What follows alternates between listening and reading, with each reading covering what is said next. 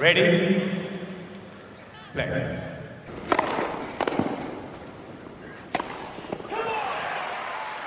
Merhabalar, Raket Servisi hoş geldiniz. Ben Gökalp. Ben Anıl. Bugün yanımızda çok özel bir konuğumuz var. Mert abi bizimle, Mert Ertunga. Hoş geldin Mert abi. Hoş bulduk arkadaşlar. Selamlar, sevgiler. Özlemiştik Mert abi ya. Canlı olmasa da böyle görüşmek de olsa yine çok keyifli yani. Teşekkür ederiz vakit ayırdığın için bize. Ya, rica ederim. Ben de sizi özlüyorum. E, bu bu sene bu sene e, Fransa yazın olmadığı için görüşemedik. E, ama görüşürüz tekrar nasıl olsa. Evet ya. Valla tatlı bir gelenek halini almıştı ama. Evet, Evet. bizim podcastimizin takipçileri sevgili Mert Ertuga'yı tabii ki tanıyor ama yeni dinleyenler varsa ya da tanımayanlar varsa e, Mert abi eski Türkiye bir numarası ama şu anki rolüyle Türkiye'nin ve bence dünyanın da en iyi tenis yazarlarından birisi. Onun için onu onunla ne zaman konuşsak e, mutlu oluyoruz. Böyle ufkumuz genişliyor tenis konusunda. E, Yep. bugün de onun için hem güncel böyle 2020 değil de günümüzde hala oynayan tenisçilerle alakalı sorular hazırladık ona. Onun fikirlerini almak istiyoruz. Bir de geçmişten de onun e, bildiklerini biraz da öğrenmek istiyoruz. Hani bize neler aktarabilir? Böyle bilmediğimiz şeyler soracağız özellikle. Biraz soru cevap şeklinde gideceğiz. E, onun için açıkçası böyle değişik bir konsept düşündük. E, heyecanlıyız da. E, Mert abi bu başlamadan önce sana bir şey sorayım. Nasılsın? Nasıl gidiyor oralarda? E, her şey okyanusun öbür tarafında. E, keyifler ne durumda? Eğer sorular bu kadar basit olacaksa rahatım. Yoksa ben de hafif heyecanlanmaya başlamışım. Siz çünkü te- te- tenis tenis bilgisi iyi olan iki kişi olduğunuz için de sizin gel- sizin, gel- sizin soracağınız bazı sorular beni geride bırakabilir. Bakalım göreceğiz. Ama bu ilk soruna seve seve cevap veririm. Valla denizin bu tarafında biraz karışık. Ee, Amerika'nın eyaletine göre ya kaotik bir durum var ya da düzelmeye doğru giden bir durum var ya da tam aksine daha da kötüye giden durum var. Tamamen de politikleşmiş bir durumda koronavirüs e, konusu. Onun için e, ayrı bir podcast yapmak istesen 4-5 saat sürer. Yani çok karışık bir durum. Bir de şimdi şey de iptal oldu. Ee, Washington. Washington'da iptal oldu. Şey de iptal oldu bu arada. Ee, Landisville e, ITF turnuvası 50 bin kadınlarda. Oo. Ki e, US Open'da mesela Amerika açıkta elemeye gidecek olan bir sürü oyuncular oraya da giderdi. Ee, Hazırlık çok oyun, çok o- mesela o turnuvada iptal oldu ve turnuvanın bazı giriş listeleri e, Kentucky mesela turnuvasının e, giriş listesi veya ne bileyim e, yani daha doğrusu Amerika'da o- olan turnuvaların geliş listesi Lexington'daki demek istiyorum Kentucky derken e, bayağı zayıf. Yani birçok oyuncu gitmiyor bile Avrupa'ya. E, Dolayısıyla Avrupa tam aksine Avrupa'daki turnuvaların giriş listesinde de bayağı zor e, yani zor demeyeyim de çok iyi oyuncular var. Yani herkes Avrupa'da kalmayı tercih etmiş gibi durumda şu anda girişlere bakarsak, giriş listelerine bakarsak.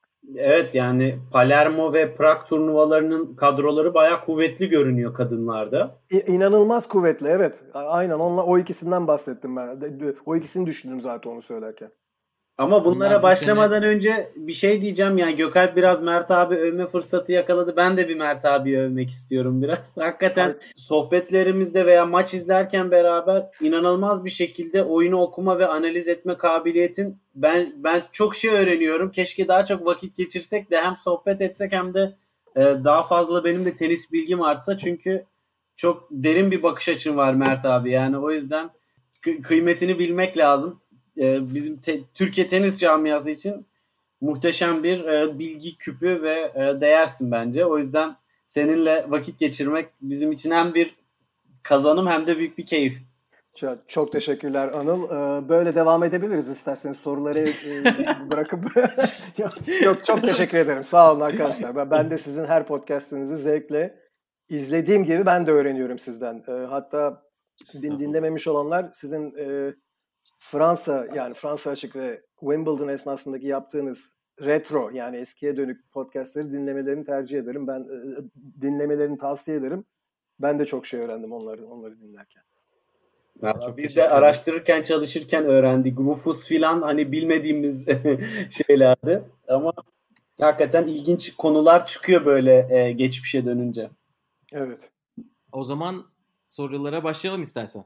İlk sorumuz böyle şey olacak. Ee, senin görüşlerini merak ediyoruz. Onun için daha hani öznel bir soru. Bu meşhur The Perfect Player şeyi vardır. E, bu sene özel turnuva oynanmadığı için bu tarz e, toplamalar çok yapıldı. Herkese e, böyle mükemmel oyuncusu soruldu. Sana şimdi oynayanlardan soracağız ama istersen hani bu eskiden bu vuruşu çok iyi yapardı diye hani geri dönmek istersen tabii onları da dinlemek isteriz. Aktif oyuncularda kalalım diyoruz. İlk önce erkekleri soracağız. İstiyorsan vuruş vuruş gidelim. Tamam. Senden cevaplarını alalım. Ee, ilk akla forehand geliyor nedense bilmiyorum. Onun için forehandle başlayalım. Erkek evet. oyuncusu yaratıyoruz. Kimin forehandini alırsın? Bu arada ilk akla forehand'in gelmesinin e, tarihi çok uzun. Çünkü genel bu çok eskiden başlayan bir gelenek. Ne zaman ki bir çocuk veya bir insan ilk tenis dersini almaya gittiğinde git, gittiği zaman e, ne zaman ki o kararı verince korta çıkınca dersi veren hoca genelde forehand'den başlar. Onun için hep, hep akla gelen odur ilk. Yani onu herhalde bir aralarında bir korelasyon var onun. Ama evet en iyi forehand aktif oyunculardan e, kanımca Del Potro. Juan Martin Del Potro'nun forehand'i en iyi forehand. Yani e, kimin kimin forehand'i zor durumlardan veya kolay durumlardan e, en çok direkt puanı kim alabilir? Veya e, hem top spin olan hem sert olan e, hepsi birlikte olan e, bir bir vuruş, sonuca giden bir vuruş e, defansif pozisyonlardan bile kolunun uzunluğu yani boyunun uzunluğu ve kolunun uzunluğundan dolayı zor pozisyonlardan bile kolunu uzatarak çok iyi e, hız e, üretebilen bir oyuncu. O yüzden ben Del Potro'yu seçiyorum. Çok kısa bir farklı ama yani Nadal'ın forehand'i harika. Federer'in forehand'i harika. Djokovic'in forehand yani üç büyüklerin forehandleri gayet iyi zaten. Ama biz ekstra hani fazladan bir şey istiyorsak bir forehand'de ben aktif oyunculardan diyorum tabii bunu. Juan Martin Del Potro derim. Ben de bilinç altından direkt forehand deyince aklıma gelen isim hakikaten Del Potro. Yani e, bilmiyorum yani çok formda en son Roland Garros yarı finalinde de e, oynamıştı Nadal'a karşı en son oynadığı Roland Garros'da ve orada da hakikaten izleyince tabii ki sakatlıklarla boğuşuyor devamlı ama e, yani formda bir, de, bir Del Potro'nun forehand'i inanılmaz. Özellikle 2018 sanırım Roma Djokovic maçıydı. Ben yani yakın tarihte en net hatırladığım Del Potro maçıydı. E, yani hızını hatırlamıyorum ama muazzam bir güç üretiyordu ve e, hakikaten yani dediğin gibi Mert abi en koşarak zor ulaştığı forenti bile inanılmaz yüksek bir hızla geri yolluyordu. Yani rakipleri hep backend'ine oynamaya itiyordu. Bu inanılmaz güzel bir psikolojik baskı. Evet bir de şunu da söyleyeyim yani mesela hani illaki çok detaylara inecek olursak Del Potro hem forendine koşarak vurduğu forentleri hem de kendine kaçarak vurduğu forentleri hepsini gayet iyi vurabiliyor. Mesela evet. üç büyükleri ele alırsak bir Nadal'ı alalım mesela Rafael Nadal'ı alalım göz önüne. Nadal'ın forentleri muazzam harika. Ama Nadal çok önemli noktalarda bazen vücudunun içine gelen, vücuduna doğru gelen toplarda etrafından dönüp forehand vuruşunu evet. genelde iyi yapmasına rağmen bazen kaçırabiliyor onu mesela. Ne bileyim Federer e, maç esnasında inişli çıkışlı e, grafik gösterdiğinde inişli zamanlarında bayağı forehand kaçırabiliyor arka arkaya böyle 6-7 tane son mesela. son iki senede. Of. Tabii. Yani bu şu, yani şunu şu, bunları söylerken neden söylüyorum? Ee, bu oyuncular üç büyüklerin forentleri çok iyi. Daha başka iyi forentler vuranlar da var. Ama illaki detaylara ineceksek her konuda tam komple en iyi forendi kim vuruyor diye böyle masaya yatıracaksak Del Potro bir adım önde bence de. Bir de 2 metrelik bir adamdan bahsediyoruz. Kaçması iyice zor. tabii tabii yani evet hakikaten öyle. Zaten o yüzden bir de Del Potro'nun şu avantajı var. Yüksek yani omuz hizasına gelen forentleri de çok evet. iyi vuruyor. Mesela Djokovic ile Federer çok yüksekten çok en iyi forentlerini vuramıyorlar. Genelde bel seviyesi, göğüs seviyesinden evet. çok iyi vuruyorlar. Ama Del Potro uzun boyundan dolayı alçak forentleri de iyi vuruyor Del Potro. O asıl şaşırtıcı olan o zaten. Evet, evet. Uzun boylu olmasına rağmen. Muhtemelen o yüzden de sık diz sakatlığı yaşıyor. Çok e, iyi eğilebiliyor ama dizler yıpranıyor gibi biraz da. Evet diz ve diz ve bilek. Yani Anıl evet, güzel evet, bir noktaya evet, değindin. Ee, bir uzun boylu olduğu için bileğini kullanmak durumda bayağı e, forendini vururken alçak toplarda yani. İşte o bilek e, kıvırmasından dolayı bilek problemleri de yaşıyor Çok olabilir. Onunla da alakalı olabilir evet. Peki Mert abi backend e, dersek hani tekel olur, çiftel olur artık sana kalmış. Biraz da mesela ben tekel e, çok severim izlemeyi ama e, bu da hafif de bir zevk meselesi de var işin ucunda o backend'e gelince. Kimi tercih edersin? En çok kimin backend'i e, etkili sence? Tabii eğer tekel çiftel olarak ayır, ayıracaksak bu senin bahsettiğin konuya inebiliriz ama genel anlamda çiftel backend vuranlar tekel backend vuranlardan biraz daha avantajlı. Yani daha az hata yapıyorlar. Çok hızlı gelen evet. topları çevirebiliyorlar. O yüzden ben Novak Djokovic'i en, en ön sıraya koyarım e, backend, backendlerde e, aktif oyuncular arasında. Ben yeni nesilden e, çift ellerde mesela ne kadar istikrarsız bir oyuncu olsa da e, en istikrarlı yönü herhalde backend'i Alexander e, Zverev var. Mesela onun da o boyuna rağmen e, çok e, backend'ini beğeniyorum.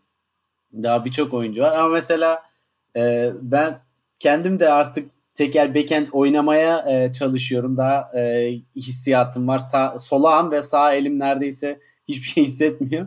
Ama mesela e, Wawrinka benim için hakikaten izlemesi şiir gibi. Sonra team team'in backend'i de mesela çok e, fazla güç üretebiliyor.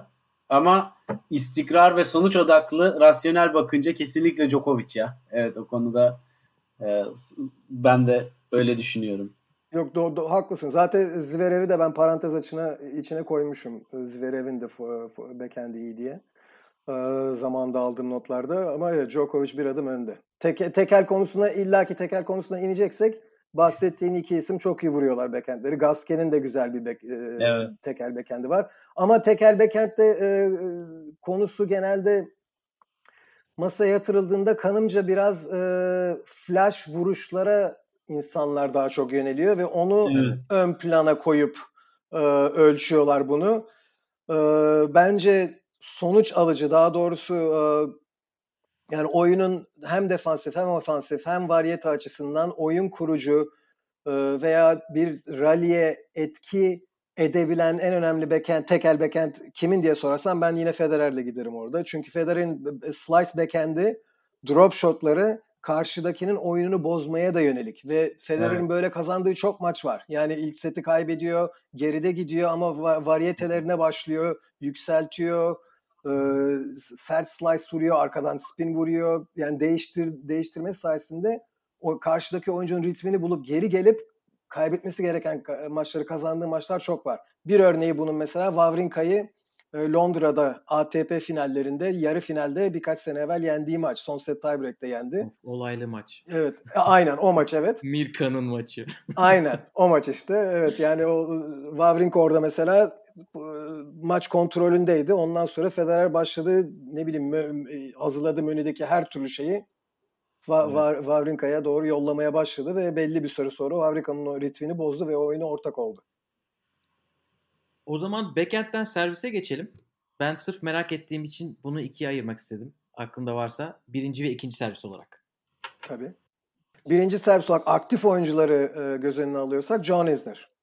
Evet bu cevap herhalde bütün her yerde böyle en konsensusa ulaşılan cevap diye düşünüyorum. Evet evet tabii ta, tüm zamanların katılmıyorum mesela bütün Open dönemini ele alacaksak John Isner bence 3. 4. sırada ama aktif Öyle oyuncular mi? arasında en iyi en iyi yani en e, kimin servisini sen oyununa inşa etmek istersen dersem aktif oyuncular arasında herhalde herkes John Isner der diye düşünüyorum yani. Oyununun oyununun diğer e, genel oyunun diğer taraflarını sevip sevmememiz burada mühim değil. Yani evet, tabii, tabii, tabii. Servis olarak John Isner. Politik görüşlerini sevmem, sevip sevmememiz o, o hiç o hiç alakadar etmiyordu. Peki ikinci serviste de John Isner mı dersin yoksa başka birine mi gidiyorsun? Yok ikinci serviste e, Federer'e giderim. Federer'in ikinci servisi hem slice vurabiliyor hem topu zıplatabiliyor hem vücudun içine doğru çevirebiliyor. İkinci servisten çok puan kazanıyor Federer. Ondan Federer'e gidelim ikinci serviste. Tamamdır. Federer geldi bir tane. Çünkü benim merak ettiğim şeydi. Böyle e, oylamalarda Federer genelde çıkmıyor ama sonra sanki böyle en sonunda Federer için bir kategori yapılıyor gibi. Çünkü hepsinden çok iyi var ama böyle the perfect olan değil. Evet. Ama bu sefer bir Federer geldi. yok yok Federer'in ikinci servisi çok klas bir ikinci servis. Evet. Ya eski eski oyunculardan mesela Pete Sampras'ın hem birinci hem ikinci servisi muazzamdı. Goran Ivanisevic'in hem birinci Evet. hem ikinci servisi muazzamdı mesela. Caniz Canizlerin Canizlerin şu anda e, aktif olmasından dolayı en iyi diyorum. Yoksa Tabii tabii tabii. dediğim gibi ikinci veya üçüncü olurdu. Ivanisevic o yaşta Wimbledon'ı e, servisi sayesinde kazandı. Tabii canım. Yani ser- servisi Ivanisevic'in felaket bir şeydi yani. Bir de tam köşelere oturtturuyordu. Yani hızlı hızını bir kenara bırakalım. Placement He- muazzam evet. Evet yani placement çok iyiydi. Peki servisten geçecek olursak biraz daha zor bir kategori bence ama e, voley e, konusunda en iyi oyuncu kim sence aktif olanlardan? Aktif olanlardan voley konusunda e, vallahi biraz ortada bir durum. Ben ben şahsen Federer'i koyuyorum en öne aktif oyunculardan. Çünkü neden? Sırf voley bazlı bir oyuncu artık yok. Yani Evet. eski es- eskiye dönecek olsak, aktif oyuncuları bir kenara bırakıp eskiye dön- dö- dönecek olsak servis voleyci e, servis voleycilerden çok seçebileceğimiz inşa- insan olurdu. Yani oyuncu zenginliği yaşardık bu kategoriyi seçerken. Evet. Ama şu anda Evet, şimdi mesela ben size sorayım. E, volesiyle volesi ön plana çıkan bir oyuncu geliyor mu sizin aklınıza? Ya açıkçası zamanla zeminler e, yavaşladıkça e, saldırı vuruşu yapıp voleye gelme de çok azaldı dediğin gibi. E, benim aklıma hiç kimse gelmiyor böyle volesiyle ön plana çıkan. Bir tek yeni nesilden Tsitsipas biraz ön plana çıkıyor bence. Evet, doğru. E, Doğru. Kyrgios var. O da e, zaten daha veteran tenisine yakın oynayıp kısa puanları oynamayı sevdiği için servis voleyi çok sık devreye sokmayı seviyor. Evet. Ben de bu- şeyi düşünüyorum yani aklıma hep çift oynayan, çiftler oynayanlar geliyor. Direkt Jack Sock geldi ama tekler maçında oynadığı şey oyundan dolayı değil hani Evet. hep o e, çiftler Grand Slam'leri kazandıkları zamanlardan böyle Lever Cup'taki çiftler performansı o, o geldi ama hani tekler oyunundan dolayı değil. Onun için teklerde gelmiyor. Çok fazla akla bir şey. Evet en yani kötü pro- problem benim aklıma Zverev geliyor mesela. Hani en kötü diyeceksek. Ya evet yani şimdi çok çok enteresan bir problem bu. Ee, da- Buna birazdan daha da daha da, da şey yapabilir konuşabiliriz bu konuyu aslında. Çok ilginç bir konu. Yani oyununu artık kimse file oyunu üzerine baz etmediği için ciddi bir Evet. filede beceri eksikliği var şu anki teniste. Hem erkeklerde hem kadınlarda ciddi bir filede beceri eksikliği var. Evet. Bir de işin enteresan olan tarafı voley tekniği fena değil birçok oyuncunun. Yani e, ne bileyim ben e, Dimitrov'un mesela fi, vo, file, e, voley tekniği iyi. evet. E, Wawrinka'nın voley tekniği iyi. Hatta bir baseline'cı David Goffen'in bile voley tekniği iyi. E, Tsitsipas'ın voley tekniği iyi ama çıkmıyorlar. Yani Evet. Nadal'ın mesela voleydeki başarısı çok yüksek. Çünkü genelde fileye anca böyle çok emin durumlarda geliyor Nadal. Hatta çok enteresandır. Rafael Nadal'ın 2000 2000 yıllarında oynadığı Wi- Wimbledon Amerika açık maçlarına bakın daha fazla geliyordu fileye o zamanlar. Evet. Yani şi- şimdi sanki daha az geliyor. Yani ondan file file tekniği iyi olan veya fileye koyarsan voleyi bitirebilecek oyuncu var. Ama oraya gelme sanatını oraya gelme sanatı artık kaybolmuş durumda. O zaman o oyun o zaman planını ne- portföylerine eklemiyorlar artık değil mi? Evet. O, o zaman neye bakacağız bu durumda, bu yoklukta? Çünkü ben ilk yüze bakıyorum. Hakikaten bir file oyunu bazlı bir oyuncu yok. Ee, o yüzden neye bakacağız burada? Bu dediğin gibi fileye gelme sanatını portföyüne kim eklemiş? Ve dolayısıyla bunun uzantısı olarak da voley tekniğini silah olarak genel oyununa kim monte edebilmiş? Ee, cevabına bakıyorum. Tek tek tek cevap burada e, Federer. O yüzden e, voley tekniği de iyi. Gayet de iyi voleyci bu arada Federer. Onu da söyleyelim yani. O yüzden e, bu o yüzden en iyi genel olarak en iyi file oyunu bence Roger Federer. Mert abi sıradaki kategoriye geçmeden voleyle alakalı yani son zamanlarda bir şeyler okudum bir de dinledim. Federer'in volesiyle alakalı. Bu beni beni biraz şaşırttı çünkü ben Federer'in ilk zamanlarında taktik olarak çok fazla izleyemiyordum maçları. Daha fazla hani işin heyecanındaydım, skorun heyecanındaydım. Federer'in volesinin şu ankinden çok uzak olduğunu söyleyenler var. Matt Wilander hatta geçen gün biraz abarttı da Stefan Edberg'le Boris Becker'i konuk almış Eurosport'ta. Stefan Edberg'in işte e, Federer'e koçluk yaptığı zamanlarda sanırım 2014-15'te çalıştılar. 13-15 arası çalıştılar. İşte Federer'e voley öğrettin gibi bir şey söyledi hatta. Ama e, Yok yani artık. söyledikleri Federer'in ilk baştaki volesiyle şimdiki volesinin e, çok farklı olduğu. Sen ne düşünüyorsun baştaki haline göre? Yok yani tabii şimdi Vilander'e mi e, Vilander'e karşı mı geleceğim ama yani bence çok abartmış Vilander. Yok Ee, Vilander'in konuğu da Edberg'de. Herhalde orada biraz popoğlama şey mi duydu bilmiyorum Olabilir. Vila- Vilander'in bu arada geçmişte üç büyükler hakkında söylediği tuhaf şeyler de var. Belki ne bileyim rating için hani milletin ama olabilir. e, milleti heyecanlandır e, galeyana getirmek için söylüyor olabilir bazı şeyleri ama bu bu çok e, ya bence saçma sa- saçma bir şey. Federer hatta ilk 1990, 2000, 2001, 2002, 2003'e kadar o senelerde servis voley bile oynuyordu Wimbledon'da. Tabii, tabii. Yani Wimbledon'ın zemini yavaşlamadan evvel servis voley oynuyordu. Mesela 2001'de Federer Sampras maçına gidip bak e, gidip baka, bakabilir merak edenler. Eminim vardır YouTube'da. Yani Federer çoğunlukla e, servis voley oynuyordu. Federer çok eskiden beri voley vuran bir voley vuran biri. Yalnız şu var. e, bir e, gençliğinde İsviçre ya 15-16 yaşlarındayken İsviçre'de e, İsviçre Tenis Federasyonu programındayken, junior programındayken o Hı. zamanın İsviçre milli junior e, antrenörü böyle bir şey demişti. Yani fe- fileye yeterince çıkmıyor demişti. Hı. Ama bu bu hani file voley tekniği iyi değil demek değil demek değil bu. Fileye yeterince Evet, çıkmıyor demişti. şey. Böyle bir şey demişti ama burada ne- 1994-95'ten bahsediyoruz. Evet, yani evet, evet. e, yok katılmıyorum. Katılmıyorum. Federer'in file oyunu he- her zaman iyiydi. Yeni öğrendiği bir şey değil. Tamamdır süper. O zaman sıradaki kategoriye geçiyorum. Bunu hareket kabiliyeti olarak biz e, paketledik ama hani movement, footwork e, böyle topa kendini en iyi konumlayan gibi de herhalde sorabilirim. Tabii. e, herhalde bu- birçok insanın aklına ilk gelen isim Djokovic olacak ama bence Gael Monfils.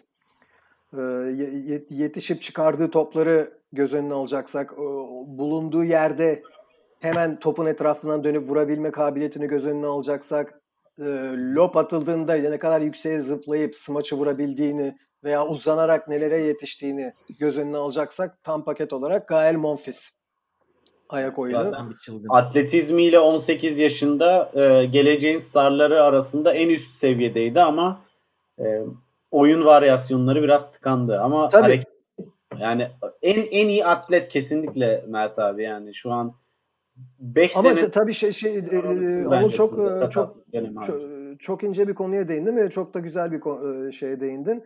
Bu gibi ta- bu gibi konuşmalarda ne zaman ki bu konu açılsa işte en iyi kim şunu yapıyor. Tabii insan gayri ihtiyari en tepede oyuncu olan oyuncuları ilk önce aklına getiriyor. Ve ve e, daha aşağıda olan oyuncuları düşününce evet ama e, işte çok da başarısı yok e, düşüncesi bilinçaltı yerleştiği için onları seçmemeye özen göstermeye çalışıyoruz. Ama böyle detaylı detaylı teker teker kategorilere gireceksek bence onu bir kenara bırakıp objektif düşüne, düşünmeye çalışmak lazım. O yüzden ben Monfils'i koyuyorum en başa ama Novak Djokovic hemen arkasında. Yani e, Djokovic'in ayak ay- ayak çabukluğu e, inanılmaz. bir Djokovic'in yalnız- bir örümcek adam gibi her yere uzanıyor Djoko'da. Her yere uzanıyor ama ama mesela Djokovic bazen gö- belki siz de, sizin de dikkatinizi dikkatinizi çekmiştir. Bazen dengesiz vurduğu da oluyor Djokovic'in. Mesela Evet. top geliyor vücudun içine doğru geliyor veya çabuk e, hazırlanması gerekiyor. Vururken tek tek ayağı havada vuruyor. Veya ne Evet, bileyim e, topukları üzerinde vurmak zorunda kalıyor. Mesela bu Monfils'e pek olmuyor. Hani illa ki en, en, en ufak detaylara gireceksek Monfils'in işte bence bir adım önde olmasının sebebi bu. Peki e, atletik bir e, seçenekten daha e, zekasal bir e, seçeneğe geçelim Mert abi o zaman. Senin için tenis IQ'su, oyun plan kurgusu yani taktik kabiliyeti en iyi oyuncu hangisi? Evet tekrar bir isme ineceksek buna ben şahsen şeyi de ekliyorum. Tabii bu kişisel bir karar benim açımdan. Ee, Herkes katılmayabilir, siz de katılmayabilirsiniz. Ben buna şeyi de ekliyorum tenis IQ'suna.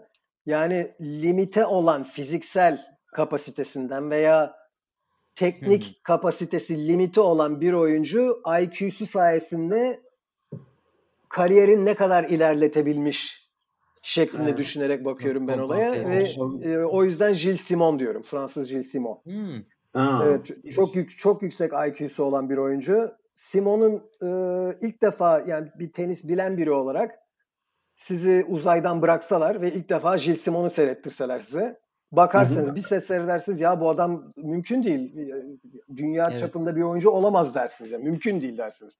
İnce, vücudu kuvvetli değil, vuruşlarının hiçbiri e, etkili değil aslında. Yani e, hızlı bir vuruşu yok. Servisi eh, e, voleleri eh, e, geri vuruşları çok e, böyle emin vuruşlar değil, yüksek. Spin de vurmuyor, spin bile vurmuyor, slice bile vurmuyor Evet. tam olarak. Topu öldürüyor. Evet yani çok limite bir oyundan tamamen hay- hay- yüksek IQ'su sayesinde senelerde senelerce ilk onda kalmış birisi.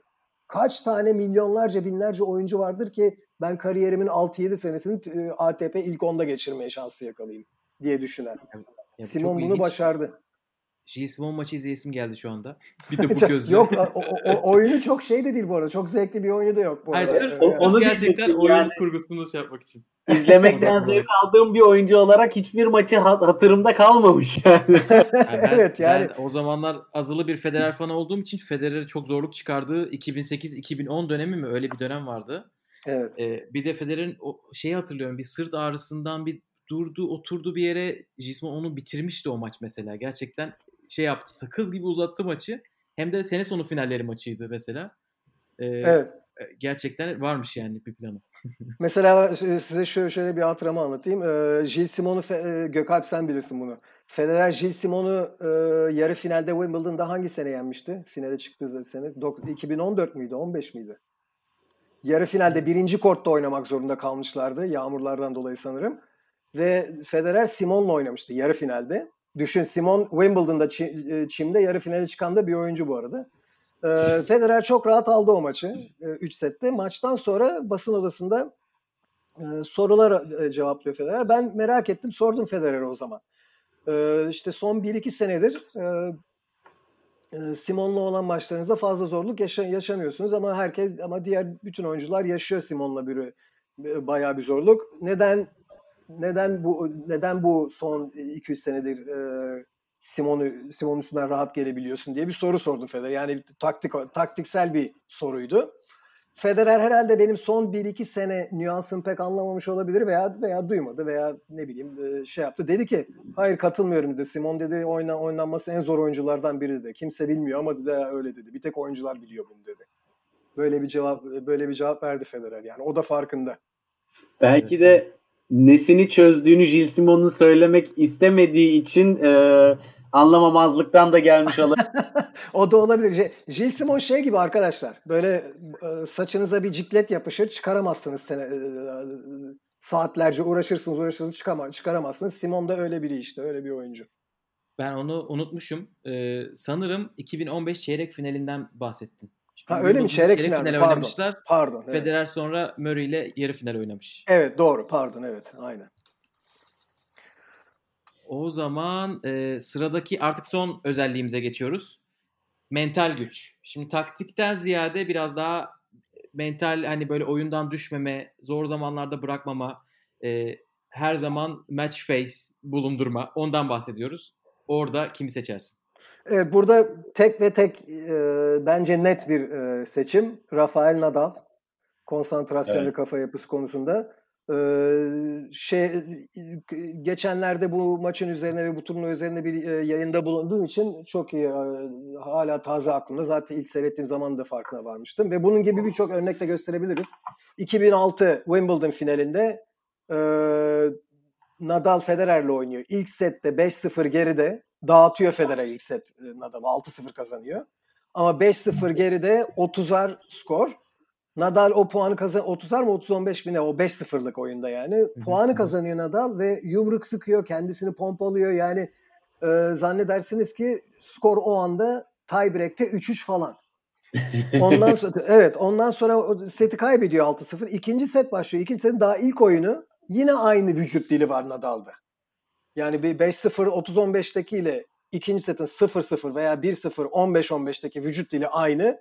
E tiebreak'te e, 4-4'te de vücut dili aynı. Kesinlikle e, her o her puanı e, konsantre konsantrasyonu yüksek ve bir savaşçı mantalitesiyle girmeyi e- başaran açık farklı en iyi oyuncu bence. Federer'le Djokovic'te bu yok mesela. Hani bir konuda hangisi üç büyükler arasında bir konuda hangisi e, Nadal hangi konuda diğer ikisinin çok önünde diye soracaksanız bu işte. Yani Nadal'ın kazandığı, kariyerinde kazandığı düzinelerce maç var böyle e, bırakmadığı, her puana konsantre oldu. Hatta şu anda bile kafama 5-10 tane maç geliyor ki Nadal ve Federer veya Nadal ve Djokovic arasında oynanmış olan Nadal sırf iniş çıkış yaşamadığı için maç boyunca kazanıyor o maçları. Daha iyi oynadığından değil yani. O da çok Ya- değerli bir şey zaten. Tabii. Ben- Tabii, tabii yine aktif oyuncular arasında bu konuşuyoruz tabii yani. Evet. Ya bu kesinlikle bence de hani ben Djokovic ve Federer'de de çok fazla bir seti bırakıp sonraki sete e, konsantre olayım düşüncesiyle özellikle best of five e, maçlarında çok stratejik olarak seti bıraktıklarını gördüm ama Rafa'da bunu e, hiç hatırımda pek yok yani. Evet. Ve e, bir yerde e, sanırım kendi bahsetmişti bu hani rutinleriyle ilgili yok işte şişeleri düzgün dizmesi, maç öncesi işte sıçraması vesaire. Orada da bahsetmişti hani ben bunları batıl inançlı olduğum için yapmıyorum. Benim bunları yapıp kaybettiğim de bir sürü maç var. Ama bu rutinler benim odaklanmamı sa- e, sağlıyor ve aynı şekilde konsantrasyonumu devamlı e, sürdürebilmemi ve o ritimden hiçbir zaman çıkmamamı sağlıyor demişti. Yani muhtemelen bu mental güç konusunda e, cidden onun da çok derin bir çalışması var ki bu hani şişeleri yan yana dizmeye kadar bile e, gitmiş. Tabii tabii yani e, zaten e, bakın e, Nadal'ın eğer antrenmanını izlerseniz bir turnuvaya gittiğinizde antrenmanını izleyin. Antrenmandaki konsantrasyonu da yüksek. Yani bunu bunun antrenmanını yapmak lazım. Şimdi biraz e, Evet. garip geliyor kulağa ama bu konsantrasyonun da antrenmanını yapmak lazım. Yani bu, bu bu alışkanlıklar antrenmanda elde edilen alışkanlıklar. Nadal'ın antrenman e, rutini de böyle. Yani ilk toptan ilk korta çıkıp ilk to- ilk topa vurmaya başladığı andan itibaren tamamen korta yoğunlaşmış bir şekilde Nadal. Ee, Nadal'ın bir antrenmanını seyredip bunu hemen görüyorsunuz zaten. Bakın örnek Tabii. vereyim, örnek vereyim. Çok çok yeni örnek vereyim. Eskilere gidersek tonla var. Ama çok yeni örnek vereyim. Nadal Federer maçına bakalım. Wimbledon 2019 yarı final maçı. Federer muazzam bir tenis oynadı 3. ve 4. set Evet. ve o maçı kazandı. İlk setin tiebreak'inde de çok iyi oynadı ve kazandı. Ama o maçta bile bakın yani Federer'in Nadal'a bayağı bir üstünlük kurduğu maçta bile ikinci set Federer 3-1 geriye düştü. Kendi servisini kaybetti ki o ana kadar yine iyi oynuyordu. 3-1 geriye düştü ve ondan sonra bir e, şey hani e, Bıraktı. bilgisayara oturursunuz, e-mailinize login edersiniz, e-maillerinizi okursunuz, çıkarsınız, log off edersiniz. Federer log off etti yani. Orada Evet. ilk 2-3 game, 2-3 game'de. Nadal hiçbir zaman sign off etmiyor. Yani Evet. skor ne olursa olsun devamlı şeyde kalıyor. Çok çok e, teker teker analiz etmeniz lazım Nadal'ın maçlarını bütün kariyeri boyunca ki bir ya da iki örnek bulabilirsiniz. Böyle Nadal'ın Nadal'ın da sign off ettiği. Mesela e, Halle'de bir Almanya'daki çim kort turnuvası Halle'de bir kere e, şey Cole Schreiber'e yenilmişti. O hafif diz sakatlığı da vardı. Bence o maçta mesela Nadal tam olarak konsantre olmadı ama çok uğraşmak lazım böyle bir maç bulabilmek Evet. için. Yani Ya, evet. Ben hani son bir şey ekleyeyim o zaman. Ee, akademiye gittiğim zaman e, Nadal'ın şans eseri Nadal da oradaydı ve hani 3 gün üst üste antrenmanlarını izleme fırsatım oldu. Heh, bak ne güzel. Çalışanların bize söylediği şuydu oraya gitmeden önce. Antrenman öncesinde e, çok konsantre hani çok ilişmeyin. Antrenmandan sonra çok rahat. E, ama antrenman başlayıp bitene kadar full konsantrasyon halinde ve hakikaten onu hissediyorsunuz. Yani etrafta e, dünya batsa o e, şeyde o konsantrasyonunu asla kaybetmiyor ki fitness salonunda koşu bandının üzerinde e, idi mesela 10 tane yan yana koşu bandı var. Kendi dünyasında orada etrafında yüzlerce insan var hiç kimseyi görmüyor. O, orada o dağı tırmanıyor o anda ve o hakikaten e, çok ilham verici bir şeydi yani. Ben onu birebir çok gözlemleme fırsatım olmuştu hakikaten. Tabii tabii kesinlikle. Bak- Bakın bir örnek daha vereyim. Mesela bunların korta nasıl yansıdığını düşün, düşüneceksek. 2013 Roland Garros e, yarı finalini ele alalım. Nadal'la Djokovic'in 5 setlik çok güzel bir maçı var orada. Evet. Yani bayağı iyi bir maç. E, e, tavsiye ederim seyretmek isteyenlere. Nadal ve Djokovic arasında oynanmış en iyi toprak kort maçlarından biri. 5 sette bitiyor ve bütün maç e, bayağı sıkı yani uç uca giden bir maç. Ama o maçta ne o maç o maçı 5. sette Nadal nasıl kazandı? Herkes şeye bakıyor genelde işte 5. setin 6-5 oyununda şu, 5-5 oyunda şu oldu falan. Hayır. 3. seti Djokovic sign off etti ve 6-1 kaybetti. Yani Evet. Nadal 5 set yüksek konsantrasyonla oynarken Djokovic 4 set yüksek konsantrasyon oynayıp kazanmaya çalıştı o maçı. Yani bu, bu işte bunlar çok ince çok ince e, e, farklar ortaya çıkarıyor ve Nadal bu konuda bir adım önde e, herkesten. Süper. O zaman erkekleri şöyle özetliyoruz. Forehand Del Potro, backhand Djokovic, serviste bir Isner, iki Federer, voleyde Federer, footwork'e Monfils'i koyduk, taktiklere Gilles Simon, mental güce de Rafael Nadal. Bayağı iyi bir oyuncu bence. Evet. Bu oyuncu ol- olursa süper bir oyuncu. Evet evet Allah kesinlikle. Hatta şeyi e, e, e, hatta şeyi e, eşantiyon olarak mesela lob Andy Murray'nin loblarını e, Oo, koyabiliriz. evet. Andy'nin lobları. Evet. yani bunlar evet. Aynen. Ya herhalde loblarıyla e, videosu olan ender oyunculardan biridir. Evet evet hatta ben şey olarak düşünmüştüm zamanında onu. Yani bütün Open dönemini olarak düşünmüştüm. Andy Murray hakikaten bu Open döneminde bile en iyi lob atan oyunculardan. Jimmy Connors çok iyi lob atardı mesela. Ee, ama Andy Murray kesinlikle bu konuda önde. Bu arada demin mesela konsantrasyon ve kafa yapısından bahsederken Nadal Open döneminde de bence bu konuyu en iyi yapan biri. Hatta ya da şöyle söyleyeyim. Borg ve Nadal ikisi birlikte. Yani ee, ama e, evet yani bu birçok birçok bu söylediğimiz isimler aslında tüm Open dönemine yayarsak da bu konuda en önde gelenlerden biri. Bu da dönemin ne kadar güzel olduğunu bize anlatan şeyler yani. Tenis Kesinlikle izleyicileri olarak hakikaten şanslı bir dönemdeyiz bence. Evet evet kesinlikle. Yani şu, şu en neyse konu değiştir konu değiştireyim de çok çabuk söyleyeyim. Ee, en en derin, en iyi oyuncuların olduğu dönem konusunda tartışmaya açık. Bir iki dönem daha var geçmişte şu andakiyle e, kafa kafaya olan bence derinlik veya en zor dönem konusunda. Şu anda demeyeyim hatta 2011-2016 dönemini diyeyim. O, o çok kuvvetliydi. Ee, ama e, en iyi vuruşlar, en yüksek e, seviyede yani 5 yıldızlı kaliteli vuruşlara falan gidecek olursak bu dönem hakikaten çok kuvvetli. Peki Mert abi aynısını e, kadın oyunculardan yapsak Tabii. Ve forehand ile başlasak. Evet forehand'le bence e, bu arada kadınlarda e, kadınları yaparken sizi erkeklerde yaptığım gibi hataya o hataya düştüğüm gibi sizi rahat bırakmayacağım. Siz de söyleyeceksiniz. Kadın, kadınlarda ben forehand'i Steffi Graf, ay pardon aktif oyunculardan bahsediyorum. Olsun. Evet aktif oyunculardan bahsediyoruz. Demek O ki zaman o kadar birkaç- iyiydi Steffi Graf. Evet.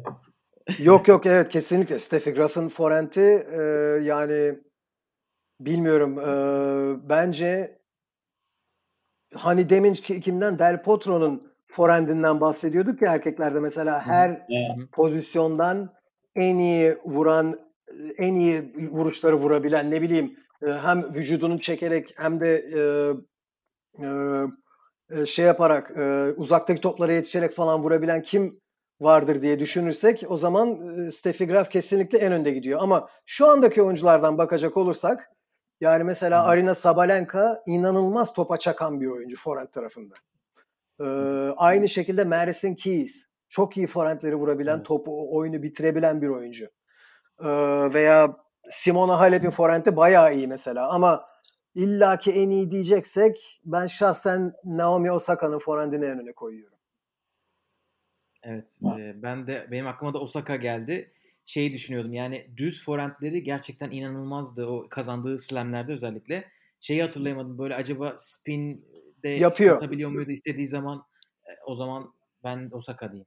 Yapıyor yapıyor. Gökalp mesela yok sen de hatırlarsın gerçi. Bazen mesela sert kendisine sert gelen toplarda yani tam olarak böyle raketi geri alıp kendi bir tercih olduğu düz sert vuruşu vuramayacağı zaman birden böyle raketi kısa geri alıp kafasının üzerinden doğru savurup onu yüksek spinle geri geri çevirip oyunu değiştirebiliyor. Onu da yapabiliyor. Ee, ben biraz daha farklı bir isim söyleyeceğim o zaman. Ya biraz güç izlemeyi sevdiğim için belki de ama ben en çok Serena Williams'ın forehand'ini oturduğu zaman e, keyif alıyorum ve etkili buluyorum. Backhand'inden mi backhand'inden mi daha fazla? Ya ben fo, fo, ben ikisini de beğeniyorum açıkçası. Anladım. Backend yani şimdi ona da aynı cevabı verecektim ama. Yo, ben, ben ben de onu vereceğim çünkü evet ya. Evet. Bir Yani- de o zaman plaseye şey ekleyeyim.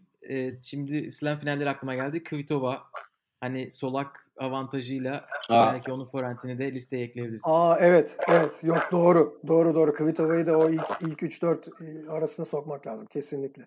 Hatta yani tabii bunlar hep kişisel fikrimiz bizim. Hani birisi kalkıp dese ki yok Kvitova en iyi forehand'i vuruyor dese gayet yerinde bir tercih yapmış olabilir yani. O tamamen kişisel e, e, tercihler bunlar. Tabii ki. Tabii ki. Aynen öyle. O zaman e, teaser'ını aldığımız ikinci sorumuz olan backhand'e geçiyoruz. Backhand Backhand'i- e, Serena Bu Williams. tartışmasız değil mi? Evet. Ben ben Serena Williams'ı en öne koyuyorum. Kaldı ki Serena Williams'ın fazla variyetesi yok backhand'te. Evet. Ona rağmen ona rağmen. ona rağmen Serena'yı en öne koyuyorum. Ee, çünkü bir kere Serena'nın bir de enteresanlığı var. Gribi her zaman aynı değil. Mesela bazı yüksek toplarda gribini biraz daha kapayıp vuruyor çiftel backhand'ini. Yani biraz daha kapıyor ki hani yüksek gelen topu aşağı indirebilsin diye daha western'a kaçırıyor for- e, gribini. Hı hı. Bunu tabii sesli kayıtta anlatmak zor, göstermek lazım. Ee, Ama e, alçak gelen toplarda da mesela gribini daha böyle açık tutuyor. Çok az ama çok az bir e, varyasyon ama bunu yapabilen çok ilginç yani. E, çifter vuruşu backhand e, yani Serena'nın çifter backhand vuruşu hakikaten e, örnek alınacak bir vuruş her her açıdan. Bir de vücudu açık vurabiliyor, vücudu dönmüş olarak vurabiliyor. Koşarken uzanarak hala bilekli iki çifter vurabiliyor. Çok Evet. çok e, yüksek yetenekli bir oyuncu o konuda. E, ben de Serena diyeyim ya. Bu tartışmaya açık mı ondan bile emin değilim yani. Şu anda düşünüyorum başka bir isim ama Serena'nın backhand çok kuvvetli. Evet, Venüs, Venüs'ün de bu arada yani Venüs'ün de backhand'i iyi ama Serena'nınki bir üst seviyede. belki hani sırf şu anda be- benim için kadınlarda backhand deyince aklıma o geldiği için e, aktif olmayan oyunculara gitti aklım. Justine gerçekten onu hala açıp izliyorum YouTube'da. O Of. backhand gelecek mi bir daha bilmiyorum. Hani bu kadar kolay kolay üretilen bir güç bir de bu kadar gibi, ufak bir insandan gibi. çok çok güzel bir backhand. Ve her pozisyondan arkasına düşen, önüne düşen top, slice gerçekten o ayrı bir şeymiş. Kesinlikle katılıyorum size. Ee, De, demin Federer hakkında mesela Federer'in tek el backhand'i hakkında bazı söylediğimiz bazı şeyler vardı ya. İşte onların aynısını Henen'e de söyleyebiliriz. Varyasyonuyla veya slice'ıyla birçok e, yani oyunu değiştirebilme taktiğini taktiğini uygularken backhand'i onun en büyük silahlarından biriydi kesinlikle. Yani tekel olduğu için tabii çok hızlı gelen toplarda biraz zorlanıyordu ama bütün bütün tekelciler için geçerli. Süper. Bence servise geçebiliriz. Evet bu bu daha da tartışmasız kanımca. Ee, Backhand'den de tartışma yine Serena. Ee, hem hız açısından hem yerleştirme açısından hem stil açısından bu arada. Yani Serena'nın servisini yavaş çekim e, büyük ekrana koyup e, bir junior tenis akademisine gösterebilirsiniz servis nasıl atılır diye. Topu topu topu atışının istikrarlığı e, kal- yani kalçasını korta doğru e, e, yönlendirip omuzuyla rotasyon yapması her konuda Serena kesinlikle en, en üst seviyede burada. Hız olarak da ayrıca Serena'nın servisi yanlış bilmiyorsam e, Serena'nın ilk servisi hız olarak erkekler erkeklerin en iyi servisleriyle e, aynı seviyede olan bir servis. Evet çok kuvvetli atıyorlar. Venüs de öyle. Ortalamada evet yani 200'e yaklaştığı çok fazla servis hatırlıyorum. 200'ü geçti mi kaç kere geçiyor Ee, hani o sıklığı tam bilmiyorum ama Bir, bir Wimbledon'da Anıl e, hatırlamıyorum hangisi. E, bakmaya da gerek yok ama çok meraklı olanlar bakabilirler. 2013, 2016, 2017 arası o 3-4 seneden biri e, çeyrek finaller olmuştu Wimbledon'da ve servis ortalamalarını gösteriyordu. E, çeyrek finaldeki 8 erkekten 7'sinden daha hızlı servis atıyordu Serena Williams. Mükemmel istatistik. evet böyle bir şey vardı yani. E, ikinci servise de Serena yazıyoruz. Ben ben- ikinci servise bence de Serena yazabiliriz. Solak olduğu için mesela Kvitova'nın servisleri de iyi. Ama e, Serena evet. Evet, kadınlarda Serena gerçekten maç önde. izlerken evet bu servis atıyor, içim rahat izliyorum diyebileceğim gerçekten çok az oyuncu var. Hani o- ondan dolayı Evet, Serena ser- benim aklıma bir isim daha geliyor plasede. Mesela ben Pliškova'nın servislerini de e, bayağı etkili çok buluyorum iyi. bu arada. İki, numara, iki numara o var bende zaten. Serena'nın arkasından aktif oyuncularda Pliskova en iyi servis atan oyuncu. Evet katılıyorum. çok doğal gözüküyor onun servisi. Hiç böyle şunu bir atayım der gibi ace'ler yağdırıyor. Böyle çok hani normal bir şey yapıyor. Evet, evet. ben ben mesela Pliškova'da şeyi çok beğeniyorum. Hani bu çok detay bir şey olacak belki ama topu havaya atışı o kadar temiz ki e, raketini raket hareketinde e, acayip bir e, rutini var bence ve bu da servis istikrarının ve placement kalitesinin çok yüksek olmasını sağlıyor. Tabii. Sanırım o yüzden servis oyunlarını kazanma yüzdesi de e, en yükseklerden birisi olması lazım Pliškova'nın da. Aynen aynen. En Kesinlikle. çok ace atanlarda hep onun ismi gözükür. O zaman servisten voleye geçelim. Belki erkeklerden daha da zor hani böyle kafada canlandırması. Kadınlar oyununda şu anda voley. Kadınlar tenisi zaten baseline'a yoğunlaştığı için Evet. Aynen öyle. Evet çok e, Ama aklına birisi geliyor mu kimi alırsın? çok çok zor bir soru. Ee, ama ben şeyi bu şeyi burada Ashley Barty'yi koyacağım bir numaraya. Evet, evet. Benim aklıma da hemen o geliyor. Evet. Zaten işte tekrar aynı konuya geri geliyoruz. Yani kadınlarda da iyi vole vurabilenler var. Yani vole tekniği iyi olanlar var. Ee, e, ama hani illaki mesela Strikova'nın vole tekniği e, ya da voleyde o top bitirebilen bir oyuncu. Hatta baseline hoca olmasına ama Simona Halep bile voleye geldiğinde teknik olarak fena olmayan bir oyuncu ama e, Kvitova'nın da mesela tekniği çok iyi değil ama voleyde o voleyde gayet güzel ne bileyim touch yani drop shot voleyler vurabilen bir oyuncu ama voley oyununu ge- genel oyunlarına entegre etmiyorlar. Ashley Barty bunu yapıyor. Bunu yaptığından dolayı da voley oyunu ki gayet iyi Ashley Barty'nin tekniği gayet iyi voleyde. Voley oyunu genel oyununun bir silahı yani bir parçası olarak ön plana çıkıyor. Yani da- da- da- e, eş- diğer genel A planının yanında bir eşantiyon olarak değil, A planının içine entegre olmuş bir oyun olarak Evet. ön plana çıkıyor Ashley Barty'nin voley oyunu. Çok çok iyi. benim aklıma bir de Gökalp'in Jack Sock örneği gibi çok sık double oynadığı için Caroline Garcia geliyor. Ee, o da Evet. Evet Garcia doğru Yani- doğru şey de var mesela Samantha Stossur'un da güzel voleyleri var. Zaten Barty de çok çiftler oynadı. Eskiden. Tabii tabii. Ee, bunun korelasyonu tabii ki çok çok büyüktür. Yani gerçekten Garcia'nın voleyleri de çok iyi. Evet. kadınlar tenisinin belki de en önemli e, kriterlerinden birisidir. E, çok baseline oyunu oyun olduğu için. E, hareket kabiliyeti konusunda en tepeye kimi yazarsın Mert abi? E, şimdiki oyuncular arasında bence e, bir değil iki üç adım önde e, Simona Halep'i koyuyorum ben. E, her her topa yetişebilen, olduğu yerde de çok iyi hareket edebilen. Hatta ben her zaman derim mesela Open döneminin en çabuk kadın tenis oyuncusu kanımca Sanchez, Arantxa Sanchez, Vicario. E, tabii Martina Hingis de çok çabuktu mesela. Chris Evert çok çabuktu. Steffi Graf çabuktu. Venus Williams 2000'li senelerde inanılmaz çabuktu.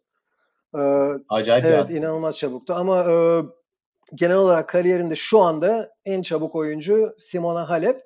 Çünkü bütün bu saydığım oyuncular arasında e, genelde çabukluk olarak şey akla geliyor. Hani topa yetişme kabiliyeti ön plana konuluyor. Bence e, yerinde oyuncunun yerinde yaptığı ufak adımlar, ufak hareketler, toptan Evet. çekilme hareketleri e, veya öne doğru koşarken, topa doğru koşarken topa e, topun hafif yanına doğru açıdan koşup istediği vuruşu vurma, vurabilme e, incelikleri şeklinde bütün bunları bir paket olarak sunabilen sadece Simona Halep var kanımca. Böyle hafif atom karınca gibi hareket ediyor sanki. Böyle mini o kadar çok göremediğimiz hareketler oluyor ki ufak ufak. E, tabii vuruşlarının temizliğinin de temel kaynağı o oluyor. Evet katılıyorum. Katılıyorum kesinlikle. Aynen. Burada Halep'i Halep Halep Halep yazalım. Geçelim. Üç evetle uğurluyoruz. Aynen. Gerçekten. Yani Wimbledon'ı kazandı. Nasıl kazandı? Herhalde bunun sayesi bu, bu çok önemli bir faktör. Gerçekten e, ön planda. Hareketten taktiğe geçelim. Evet. Game plan, tenis IQ. Kimi daha deminki tanımın çok güzeldi. Hani belki başka alanlarda biraz daha zayıf olduğu için bu alanda kap kompanse edebiliyor diyebileceğin birisi var mı? Taktikte kimi koyarsın? Evet. Evet, taktikte 2-3 isim arasında zorlanıyorum. Ee, yani daha doğrusu taktik derken sırf taktiği ben şeyi de e, koyuyorum işin içine. Bilmiyorum siz öyle mi algılıyorsunuz? Konsantrasyonu, kafa yapısını hani Nadal Nadal hakkında konuştuğumuz gibi onları da mı koyuyoruz yoksa sadece hay a, pardon sadece high IQ olarak alıyorduk değil mi hele? Evet, e, Sim, Simon'u Evet. öyle seçmiştik. Evet, o zaman e, ben Caroline Wozniacki diyorum. Çünkü Wozniacki bakın Wozniacki Avustralya Open'ı kardeşim biraz sürpriz bir seçim gibi gelebilir bu ama Wozniacki'nin genel oyununa bakalım. Yani fazla bir variyetesi olmayan bir oyuncu. Tekrar tekrar ediyorum bakın limite bir oyuncu aslında Wozniacki. Servisi çok iyi değil. Ee, geri vuruşları çok çok sağlam, çok sağlam ama böyle bir süper bitirebili bitirici bir backhand'i veya forehand'i yok. Ee, volesi o kadar aman aman değil. Ee, hatta biraz hafif smash zayıflığı bile var. Ee, çok fazla drop shot vuran, variyete yapan bir oyuncu da değil ama oyuncunun kariyerine bakıyorsunuz bir numaraya çıkmış, majör kazanmış, tonlarca turnuva kazanmış, senelerce ilk beşte kalmış. Ee, çok çok böyle çok şaşırtıcı bir kariyer çıkıyor önünüze. İşte bunun sebebi de e, IQ. Çünkü e, Wozniacki en zor durumlarda bile hala ne bileyim 6-1 4-1 geride bile iken fazla sinirini bozmayıp hala karşı tarafı nasıl yenebilirim şeklinde düşünebilen bir oyuncu. Ve buna bu- ve bu bazda neler yapıyor? Bazen kafa, ilk servisinin e, yerleşimini değiştiriyor. Daha fazla dışarı çıkarıyor diğer oyuncuyu. Mesela başlıyor e, sert sahada, başlıyor toprak sahada oynar gibi yüksek top spinler vurmaya. O yüzden Wozniacki diyorum ama maalesef Wozniacki aktif değil. Değil mi? Yeni bıraktı tenisi. Evet Onu işte sayabiliriz. Hani başka yoksa çok yeni bıraktığı için. Evet yani çünkü bu konuda bence Wozniacki kanımca tabii bu benim şahsi fikrim bayağı iyi bayağı e, önde. O yüzden ama hani teknik olarak şu anda aktif oyuncu e, yerine tabii Wozniacki'yi tam olarak e, ko- koyamıyoruz. O yüzden başka oyunculara bakacak olursak Carlos Suarez Navarro'nun mesela IQ'su gayet iyi yüksek bence. E, Barty'nin IQ'su yüksek. Birkaç oyuncu var böyle ama bir bir tane oyuncu e, seçemiyorum. Serena Williams IQ'dan ziyade konsantrasyon ve arzu.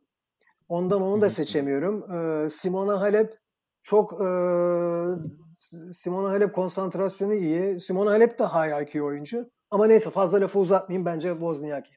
Ben de e, aktif olup olmadığını hala bilmediğim bir oyuncu söyleyeceğim için hani burada Wozniacki'yi okey dedim Mert abi senin için. Tamam. Çünkü e, ben Yelena Yankovic aklıma geldi bu kategoride. evet, evet. Ve kendisi gösteri hala emekliliğini açıklamadı. Sayabiliriz. emekliliğini açıklamadı. Ben, ben şeyi de diyecektim demin sırf bu yüzden geri, e, söylemedim. 2 veya 3 numara olarak. E, servislerden bahsederken hani solak solak mesela solaklar slice servis atıp dışarıya çıkarır ya karşıdaki oyuncuyu. Avantajı Evet. mesela Lucy Safarova onu onu muhteşem Evet. yapardı. Hem birinci hem ikinci serviste ama o, Evet, o da evet. o da yeni bıraktı. O yüzden tam olarak Evet. söyleyemedim onu da yani.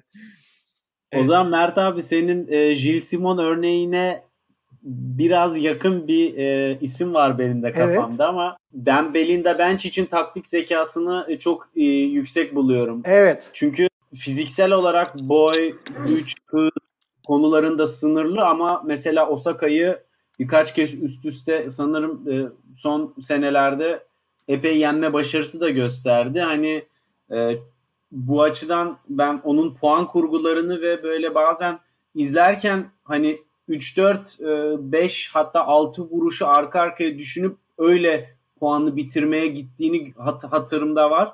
Dolayısıyla hani bu o, o Belinda Bencic işte benim çok dikkatimi çekmişti. Yani hala genç tabii de Yok kesin O yönden- katılıyorum Anıl. Bence doğru bir oyuncu seçtin.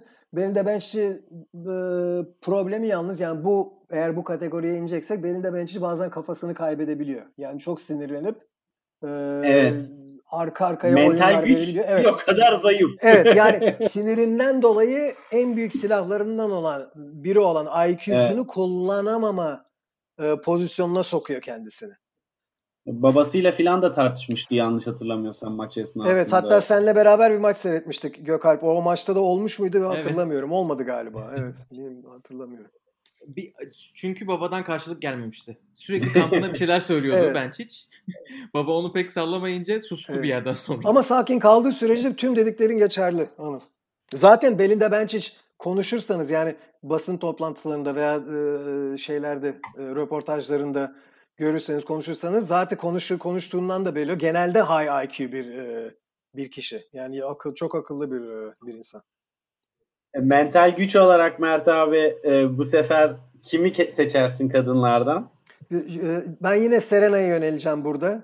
Çünkü Serena'nın e, artık bu maçı da herhalde buradan çeviremez dediğimiz ama çevirdiği o kadar çok maç var ki yani seyre, belki tenisi yeni seyretmeye başlamış olanlar sadece şu, e, kafalarında şunu düşünüyorlar. İşte son dört majör finalinde yenildi. Heyecanla yenik dönüştü falan. Onlar e, tabii e, ne denir buna yani e, recency bias. Yani çok yakın geçmişte olanlar genelde aklımızda kalıyor. E, çok geçmişte olanlara ama Serena'nın bütün kariyerine bakın. 1999'dan 98'den ta 2000 e, 2018'e kadar 20 senelik bir kariyerine bakın. O kadar çok maç var ki artık bu maçı da Serena kurtaramaz veya yok bu bu kadın çok iyi oynuyor. Oyunu bozulmaz yenecek falan ama sonra bir yarım yarım saat sonra bir saat sonra bakıyorsunuz maça Hı-hı. Serena çevirmiş maçı.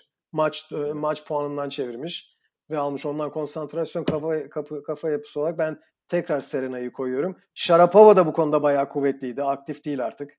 Evet. Bıraktı. Ama Serena'yı tüm zamanlar hani e, bütün Open dönemine bakacaksak kadın oyuncularda Serena 4 veya 5 numara benim için ama aktif oyuncular arasında en iyisi.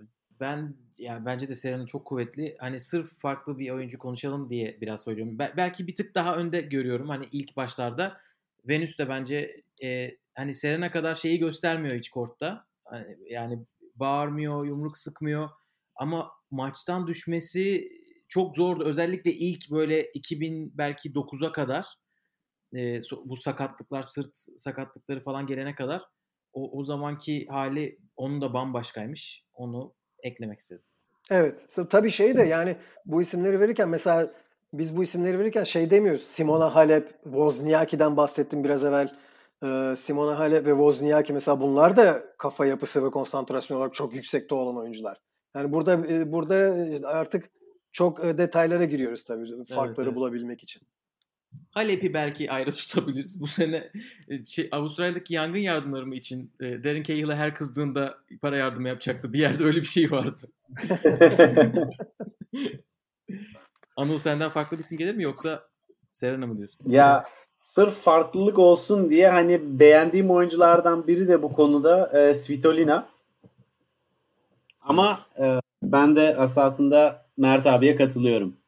Bu kadar uzun süre istikrarlı bir şekilde maçlarda e, dominasyonu kurmak bence zaten mental gücün sağlamlığını e, çok net bir şekilde gösteriyor. Svitolina e, enteresan bir isim. Bence Svitolina'yı bu gruba tam olarak katabi, kat, katmamı engelleyen tek nokta e, genelde tenis kariyerinde gösterdiği yüksek seviye tenisi ve başarıyı majörlere geldiğinde tam olarak gösteremiyor. Yani dört majörde ve biraz istikrar. Evet yani problem, bence Svito, Svitolina gibi bir oyuncunun artık bir, bir majör kazanması veya final oynaması lazım.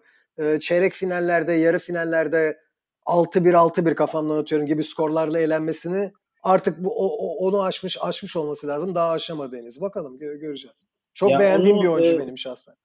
Çok da iyi gidiyor. Halep e, Halep'in e, üstünde olan bu Grand Slam baskısından önce yaşadığı sıkıntılar gibi bir sıkıntıyla o da uğraşıyor yani evet. Kesinlikle. WTA onu biraz ileriye itti ama Grand Slam ayrı ya.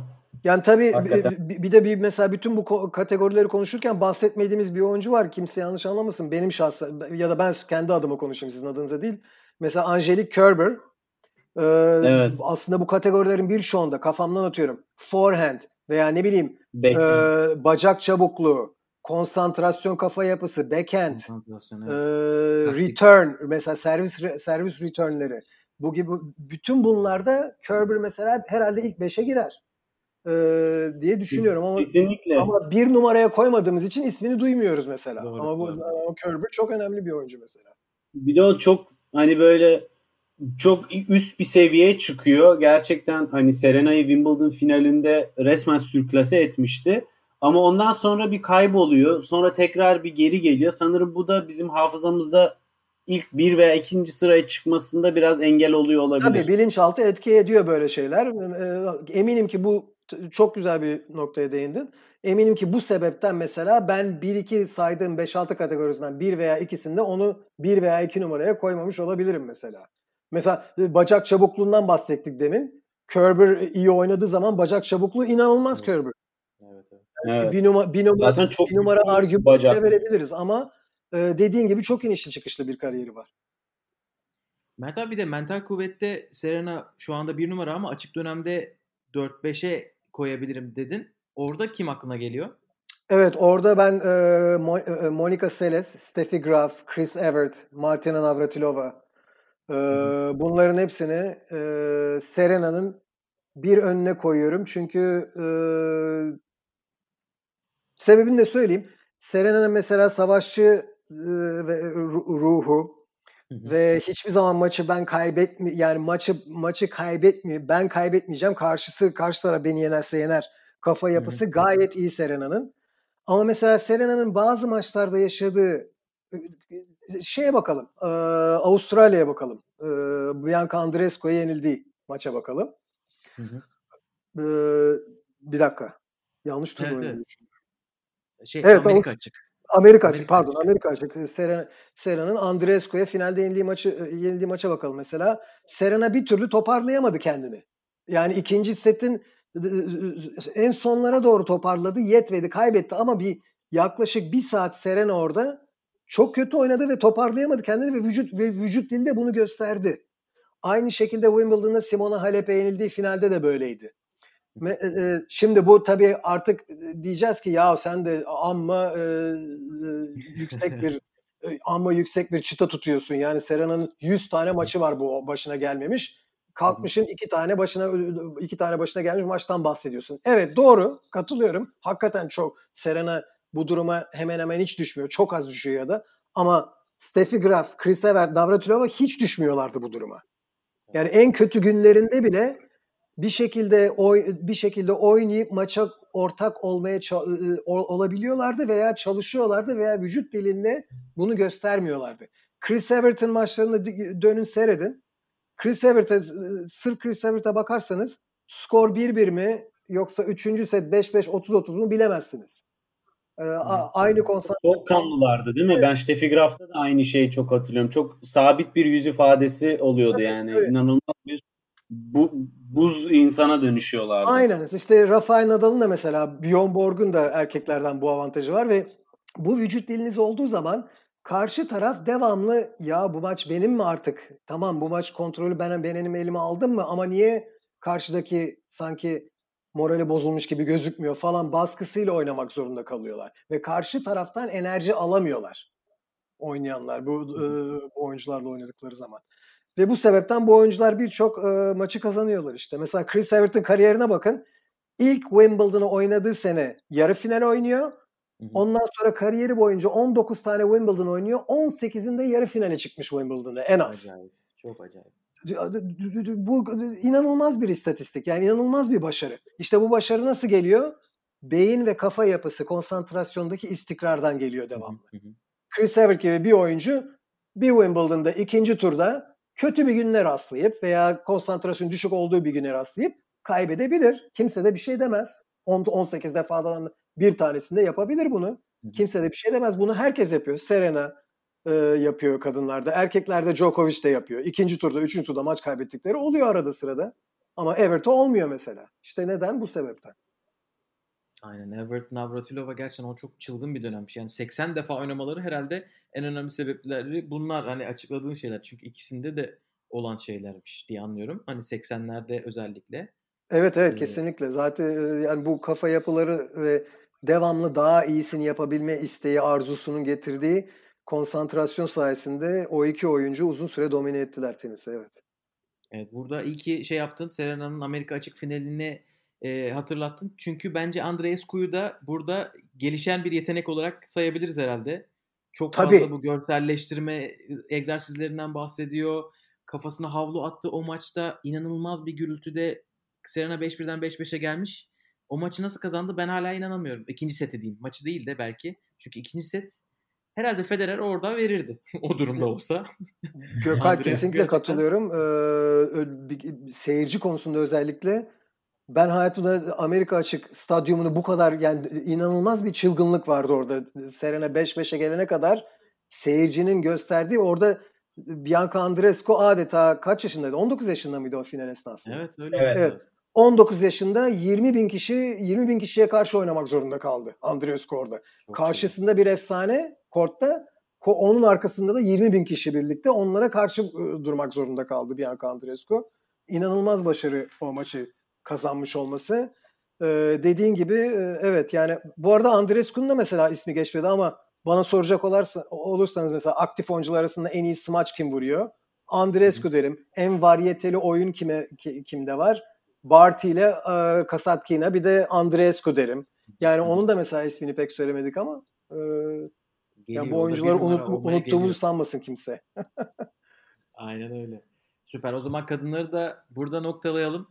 Ee, güzel bir liste oldu. Şimdi 3 tane liste olduğu için okumayayım ama bence biz bunların görsellerini yaparız. Ee, podcast paylaştıktan bir süre sonra da paylaşırız. Ee, diyeyim. Ee, isterseniz burayı ilk kısım yapalım. Sonraki soruları ikinci kısımda devam edelim. Tamam. Ee, Mert abi çok teşekkür ederiz. Rica Zaten ederim. ikinci kısımda konuşmaya devam edeceğiz. Tamam. Bir sonraki bölümde görüşmek üzere diyelim dinleyicilerimize de. Hoşçakalın. Hoşçakalın.